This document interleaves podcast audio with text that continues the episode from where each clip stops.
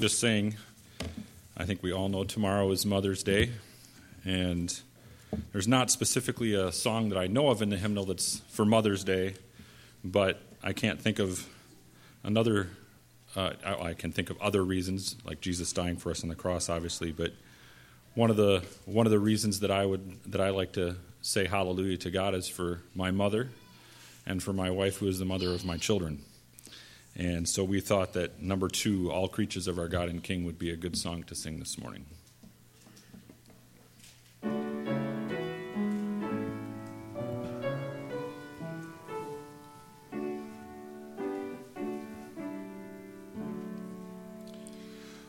All creatures of our God and King, lift up your voice with us and sing. Alleluia, Alleluia. O burning sun with golden beam, and silver moon with softer gleam.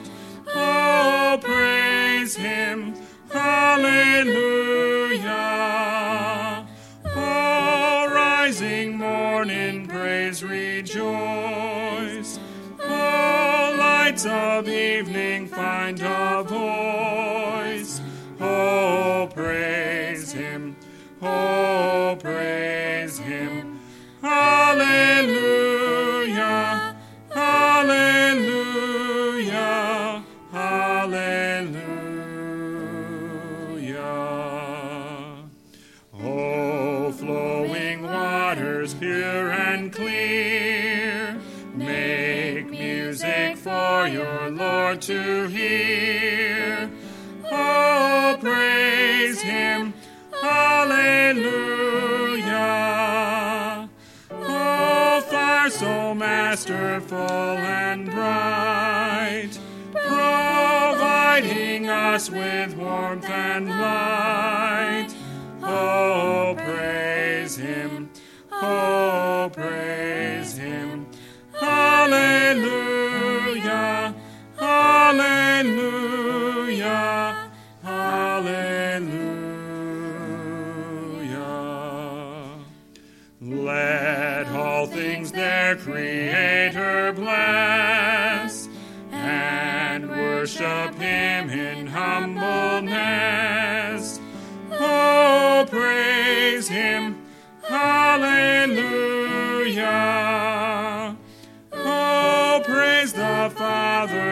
praise the Son, and praise the Spirit,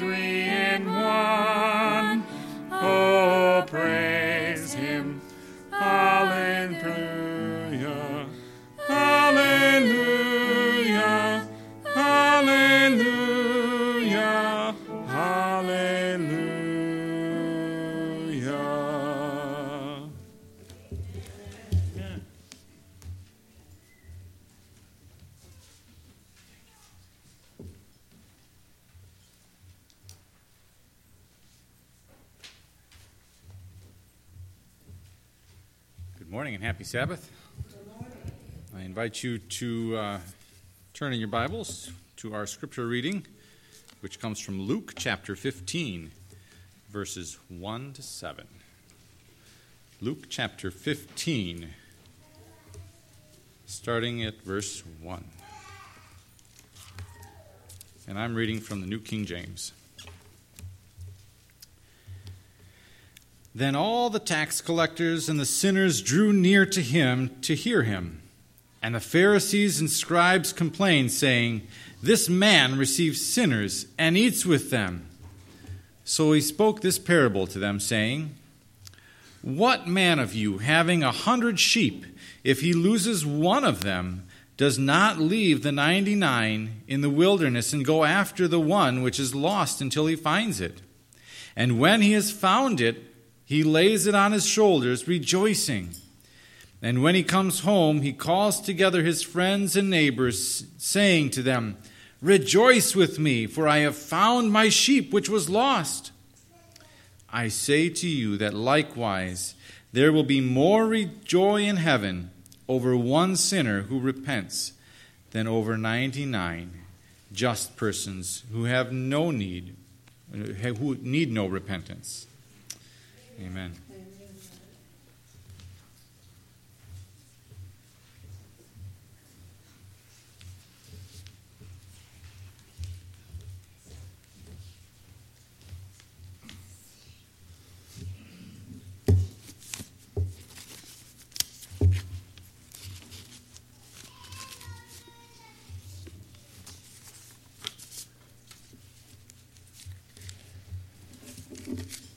Good morning, everyone.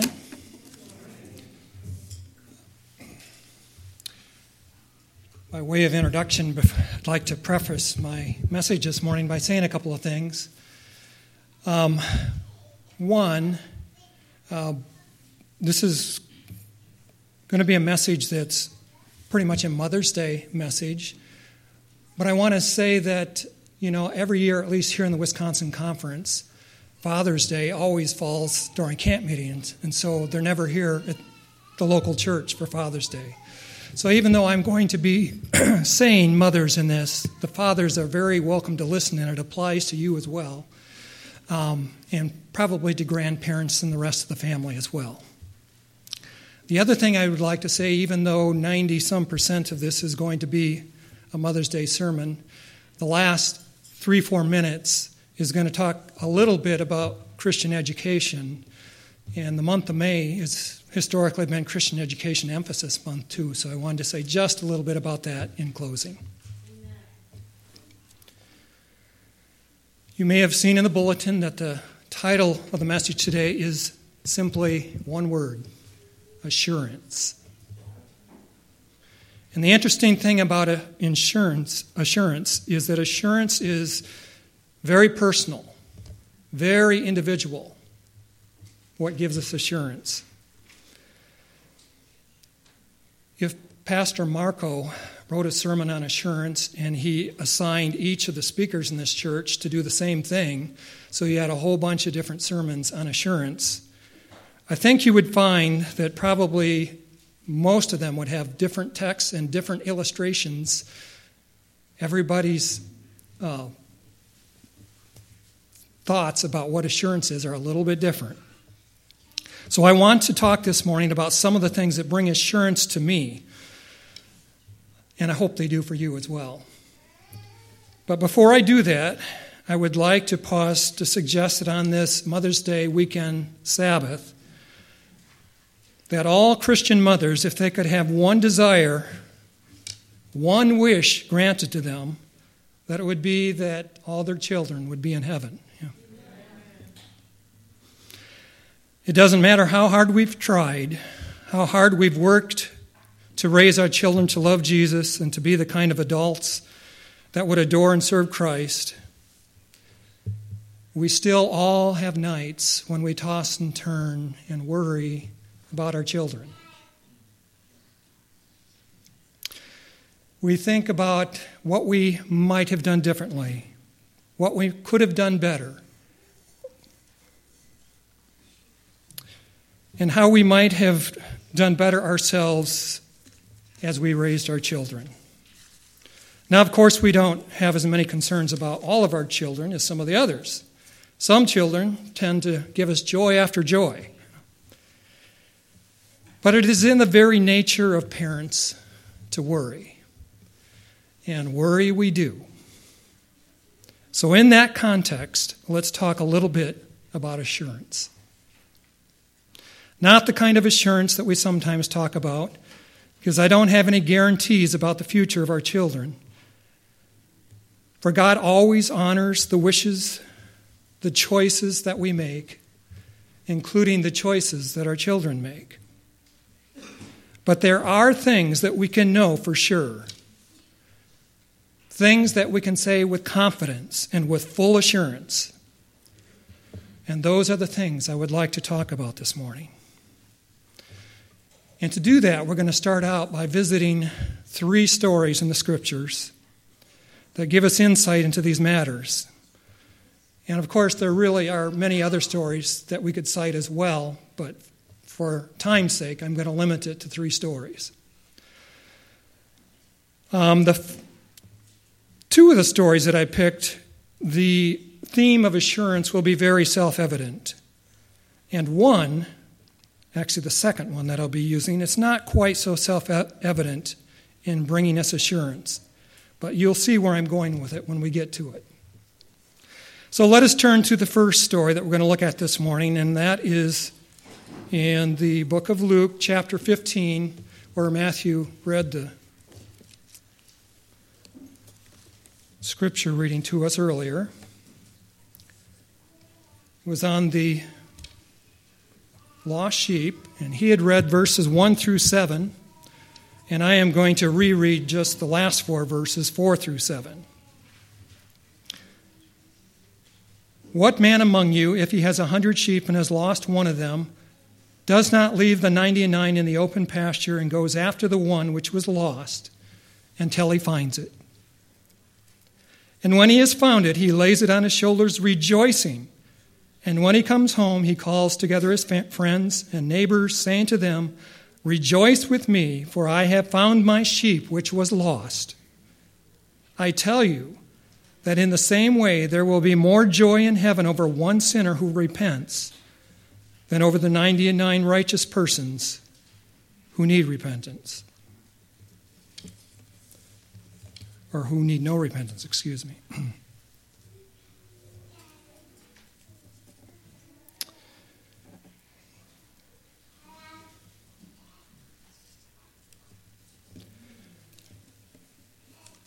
You know, in Luke chapter 15, this, this uh, story about the one lost sheep is really just one of three stories in that chapter.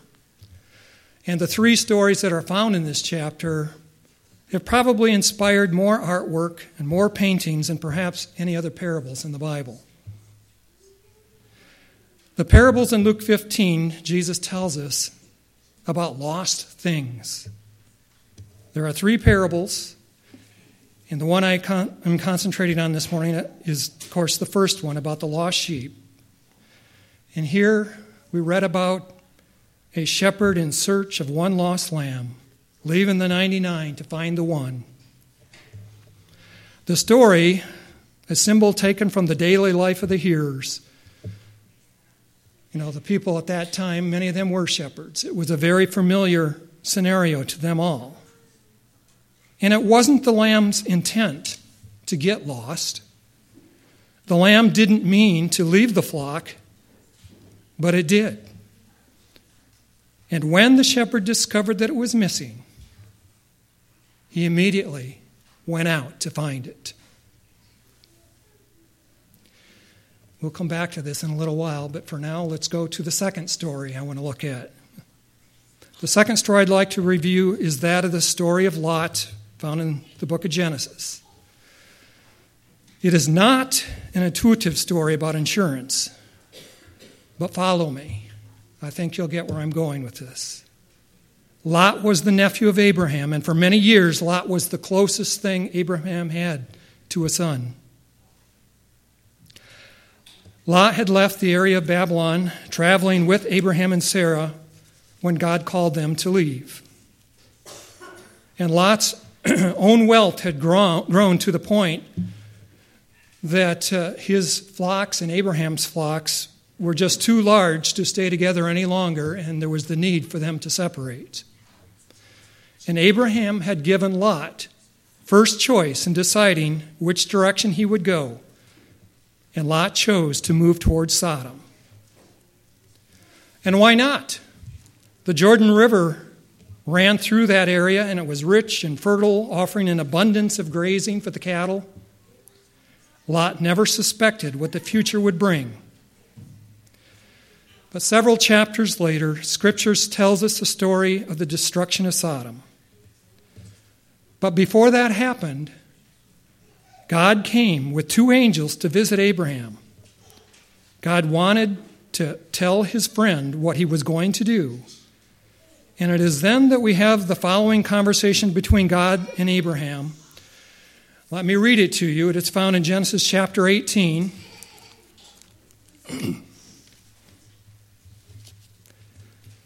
God has just told Abraham that he is going to investigate if the reports that he has heard about Sodom are true or not. And Abraham immediately, um, being intuitively suspecting that Sodom would be destroyed, began to intercede for the Sodomites. And then this is part of that conversation in Genesis 18, starting with verse 23 and going through 33.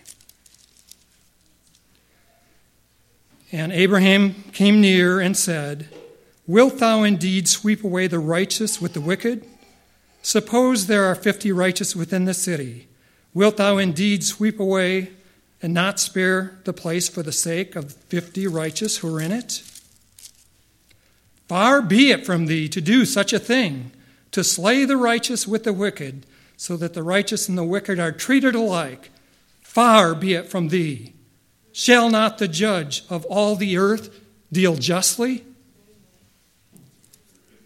So the Lord said, If I find in Sodom fifty righteous within the whole city, I will spare the whole place on their account. And Abraham answered and said, Now behold, I have ventured to speak to the Lord, although I am not but dust and ashes. Suppose the fifty righteous are lacking five.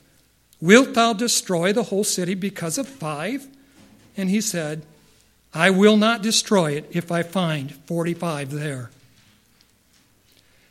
And he spoke to him yet again and said, Suppose 40 are found there. And he said, I will not do it on account of 40. And he said, Oh, may the Lord not be angry, and I shall speak. Suppose 30 are found there. And he said, I will not do it if I find 30. And he said, Now behold, I have ventured to speak to the Lord. Suppose twenty are found there. And he said, I will not destroy it on account of the twenty. And he said, Oh, may the Lord not be angry, and I shall speak only this once. Suppose ten are found there. And he said, I will not destroy it on account of the ten. And as soon as he was finished speaking, Abraham, the Lord departed, and Abraham returned to his place. So God has promised to spare the city of Sodom for the sake of ten righteous people. Next, we are told that two angels went to visit Sodom, and I'm not going to recount all the uh, details of the story, but I would like to read how very reluctant Lot's family was to leave the city of Sodom. Lot visited his married daughters, but they would not listen to him. So we find in Genesis, the next chapter, Genesis 19, verses uh, 15 and 16, says this And when morning dawned, the angels urged Lot, Get up, take your wife and your two daughters who are here, lest you be swept away with the iniquity of the city. But he hesitated. So the men seized his hand and the hand of his wife and the hands of his two daughters, for the compassion of the Lord was upon him, and they brought him out and put him outside the city.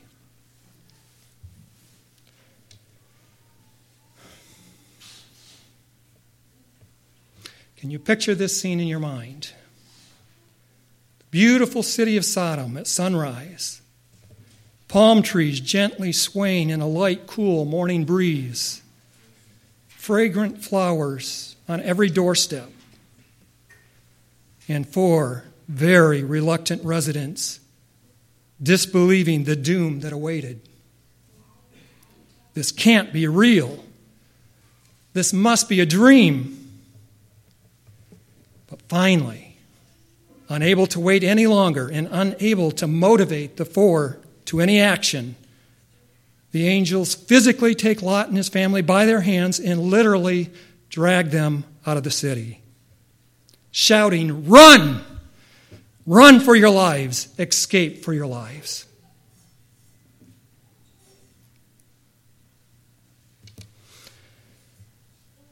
A shepherd in search of one lost lamb. Angels sent to save a family, so very reluctant to leave. And now, a third story Another parable of Jesus, and we're going to go back to Luke again. and it's just one chapter earlier than before. We're going to Luke chapter 14 this time.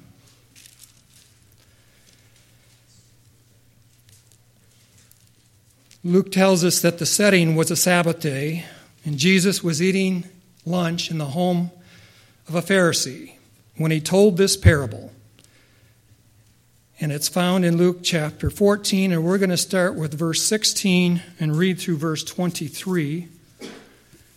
And I'm going to read this this time from the Remedy paraphrase.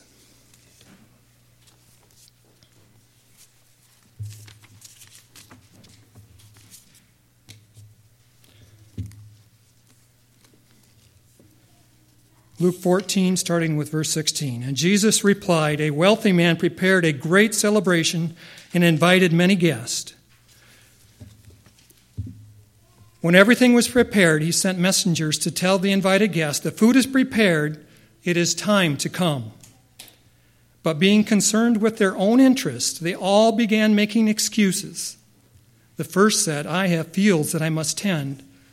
I'll take a rain check, please. Another said, I just bought a new car and I'm heading out for a test drive. Sorry, I can't make it. Yet another said, I just got married and my spouse needs my attention, so I won't be able to attend. The messengers returned and told this to their employer. The owner of the estate was angry, knowing that those he loved would miss out uh, what they would miss out on. He turned to the messengers and said, Go quickly out into the streets, the alleys, the underpasses, and bring all the poor, the sick, the crippled, the blind, and the diseased that you can find. Sir, the messenger said, We have done this, and there is still room for more. Then the master told the messengers, Go out into the country, canvass every lane, byway, trail, farm road, and bring in everyone you can find, so that my house will be full. The sad truth is, not one of those people who rejected my invitation will taste of the bounty that I have prepared.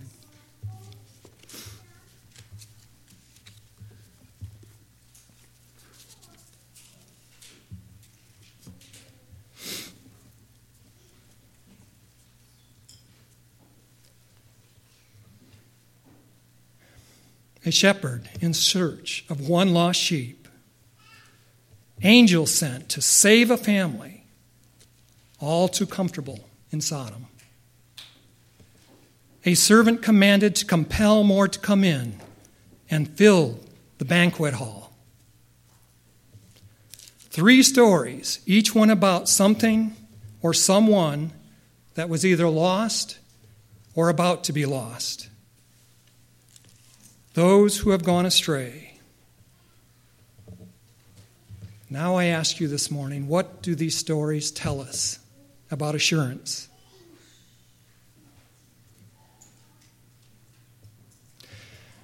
Our assurance does not and cannot lie in our own abilities as parents. Yes, of course, we play a role, but we all make mistakes, many and often.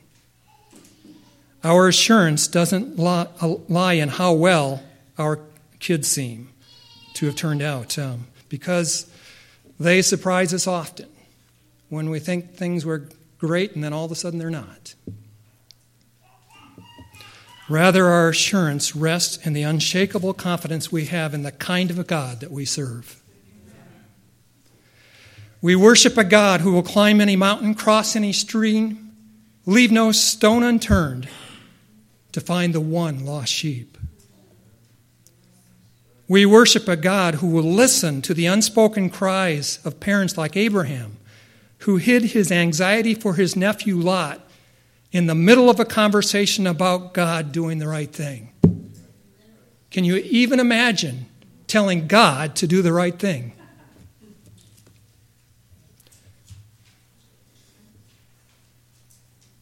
But Abraham's real question, his real concern was for his nephew Lot. God, surely you won't destroy the righteous with the wicked, surely not Lot with Sodom. You won't destroy the righteous with the wicked, will you? Please, God, please save my family. If only ten righteous are there, surely there must be ten, aren't there? Please, God.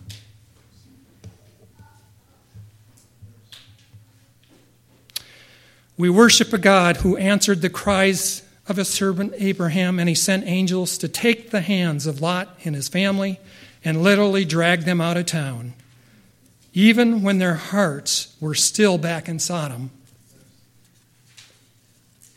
No, God could not save every member of the family. But God did save those who were willing to be dragged out of town.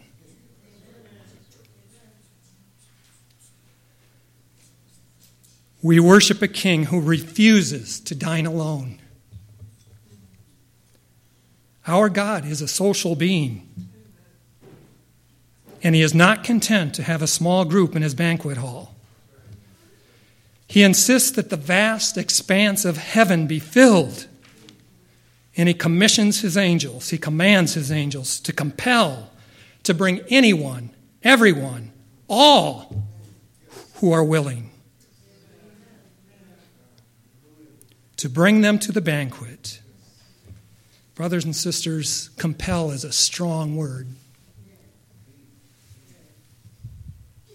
But love is a strong force. But don't mistake that. He won't cross the line of coercion, he won't force, but he will plead.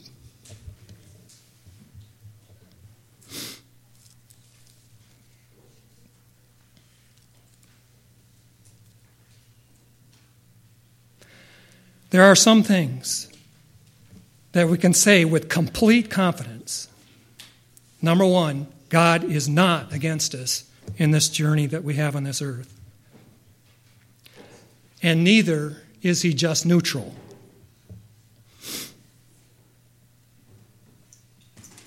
If you will, the deck is rigged.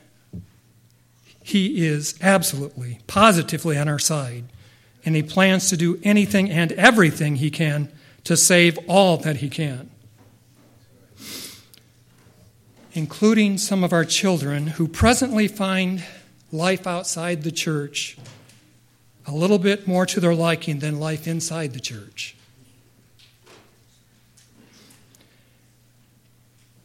No, God has not forgotten us or our children, and He will not rest until all has been done that can be done to save them and us.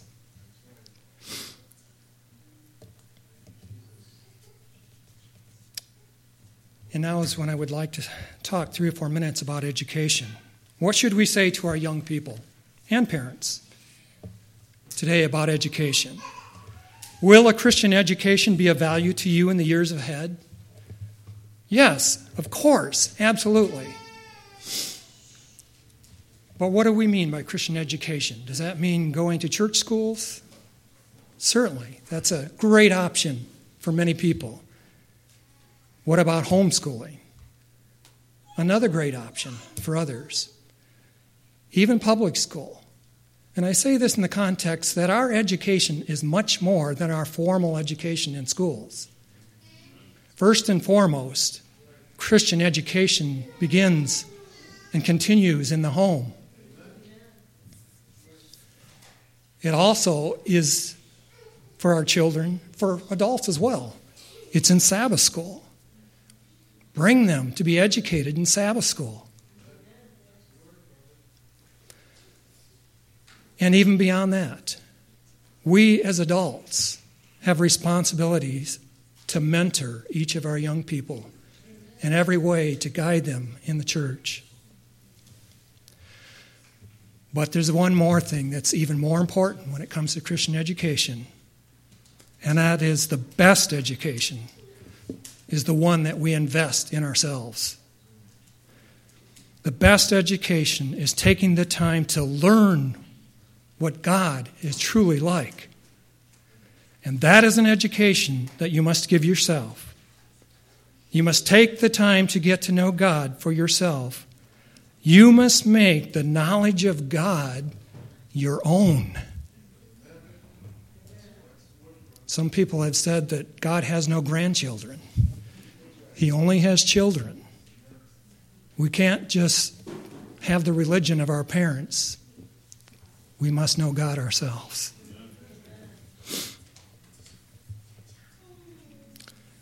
And to the mothers today who have doubts about their children, I would simply say knowing God brings assurance. We worship a God who is always faithful, a God who is trustworthy in all that he does. He has a thousand ways of saving our children that we know nothing about. Our confidence, our assurance is in him. If there is anything anything at all, anything in the whole universe that can be done to save our kids without violating their free choice, He will do it. He is absolutely faithful, always and forever. And on that note, I invite you to be so filled with God's Spirit that you will also be faithful. As Paul said, at the end of his life, I have ran the race, I have finished the race. Can you say the same thing? Will you be faithful? Will you continue the race? Will you finish strong? Will you finish well?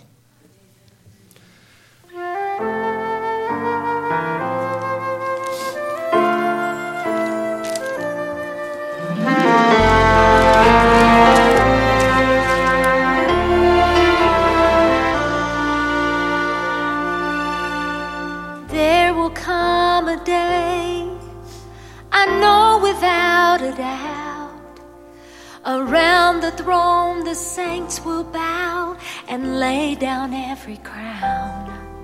How glorious that moment to see him face to face, to hear him say, Well done, my child, you finished your race. But for now, the sun's still rising, there's work to still be done while we're waiting for the promise of what is yet to come finish well. Every day that we are given, finish well. For the glory of His name, finish strong. Until the Savior finally calls us home. Give it everything we have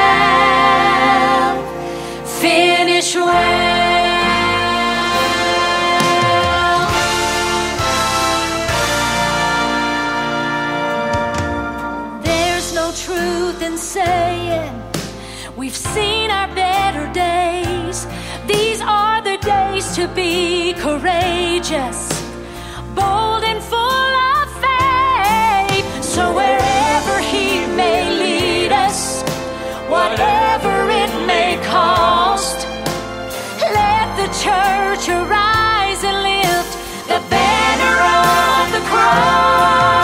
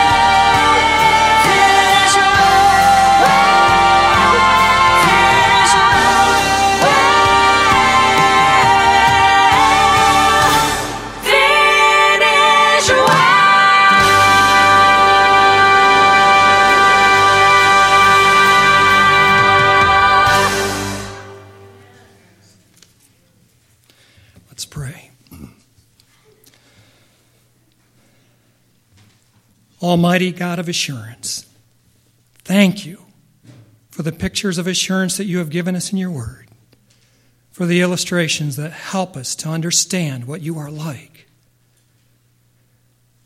We realize that you don't make decisions for us, but we do understand that you are on our side and that you do everything in your power to save us and our children. Thank you this morning for our mothers. Thank you for our teachers. Bless us all as adult role models that we may teach the next generation about the precious lessons found in your word. Teach us to pray more earnestly and fervently for our children and teach them how to learn to love and serve you. And lastly, Lord, we ask that we'd be filled again with your Spirit and that we would faithfully finish the race, finish strong, finish well. Amen.